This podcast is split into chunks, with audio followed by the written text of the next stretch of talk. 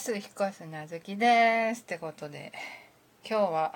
ポケモンの新作が発売ということで、結構タイムラインがポケモン付いてましたね。トレンドにも入っててさ、結構私のフォロワーさんも数人買ってる人みたいな、片方だけって人が多かったけど、私は今んとこ買う予定ないですね。私の中では赤緑で止まってるので友達にね DS のねやつもらったんだけどね、ちょっとプレイして放置してますねクリアはしてない。なんかね特別なねピカチュウをもらったんだよ。でなんかその友達が新しいなんかデータを移行するみたいな感じで、そのまま古い方は譲り受けたみたいな感じでもらったんだけど、やってないねでつい最近さ、なんか見るものがなくてさ、すっごい久々にポケモン、今やってるポケモンのさテレビやってアニポケ見たんだけどさ、知らないポケモンが多すぎてさ、ちんぷんかんぷんだったよね。キャラクターもわかんないしさ、ほんとポケモンもアニポケも映画のポケモンも見に行ってなくてさ、映画のポケモンはまあ今日やってたっぽいけど、まあ見れてないけど、そうなんかやってる時はテレビ放映のやつは見てたけどね。そうだからそのゲームソフトをもらった友達はガチ勢だからさ、多分買ってるんだろうなと思うんだけどさ、で毎年ねポケモン映画見に行ってるからねでそれに妹が付き合わされるっていうね、大体お決まりのパターンなんだけどさ、だからどうかなって。私は今のところ新作は買う予定ありませんただなんか新しいそのパートナーになるポケモンの、ね、草猫ポケモンはちょっと可愛いなと思った猫好き、犬も好きだけど、ってことでさ、映画つながりでさ、映画つながりっていうか、今日ね今公開中の「すずめの戸締まり」っていう映画を見てきたわけ。皆さん知ってるかな。私ジャニオタと言っているので、でSixTONESのラジオも聞いてるしっていうことで、にわかですけど、SixTONESがちょっと好きだなっていうことで、そのねこの映画にはSixTONESの松本北斗くんが松村北斗くんが出てるということでちょっと見に行ったんだけど、いやよかったね。初めてさ新海誠監督のさやつ見たんだけどさ、絵がめっちゃ綺麗でさ頑張ってネタバレしないように話すけど、結構絵綺麗でさ、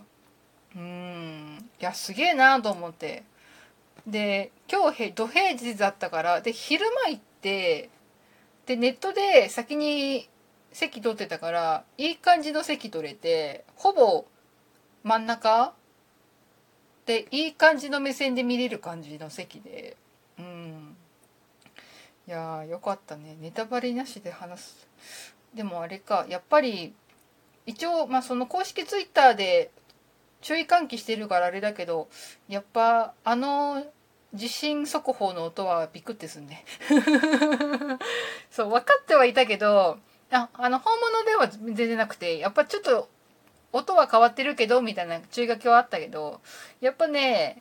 びっくりしたね。してはいたけどびっくりしたね。結構今回はその地震がキーになるんだなみたいな感じで見てて、そうで見に行った人フォロワーさんも数人いて、その中には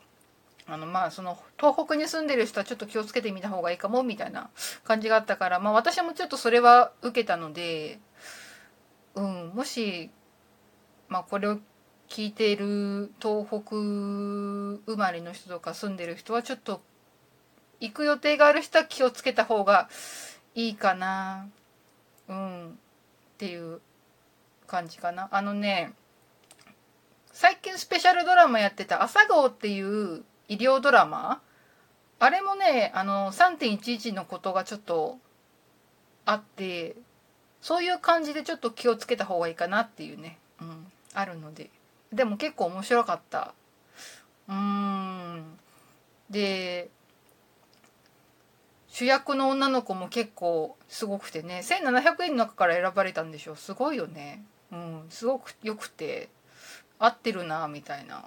感じで。でね、まあヒロインで、まあ男主人公でね、SixTONES の松村北斗くんが出てたわけなんだけどさ、いやよかったね。なんかさ、その彼がラジオで言ってたんだけど、そのオーディション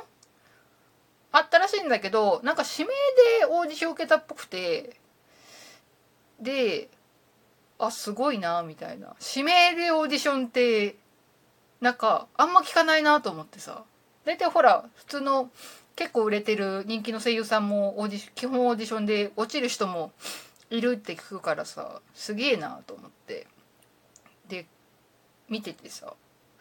いやーと思って、まあ、ちょっとツイッターにも感想書いたんだけどさ、先週のさ、そのSixTONESのラジオ、SixTONESのオールナイトニッポンサタデースペシャル聞いてってから行ったからさ、私的には。で、その先週のオールナイトニッポンに出ててさ、松村くんが。で、それを聞いて行ってからさ、結構先週かなり暴走してたから。で、それを私は知ってるから、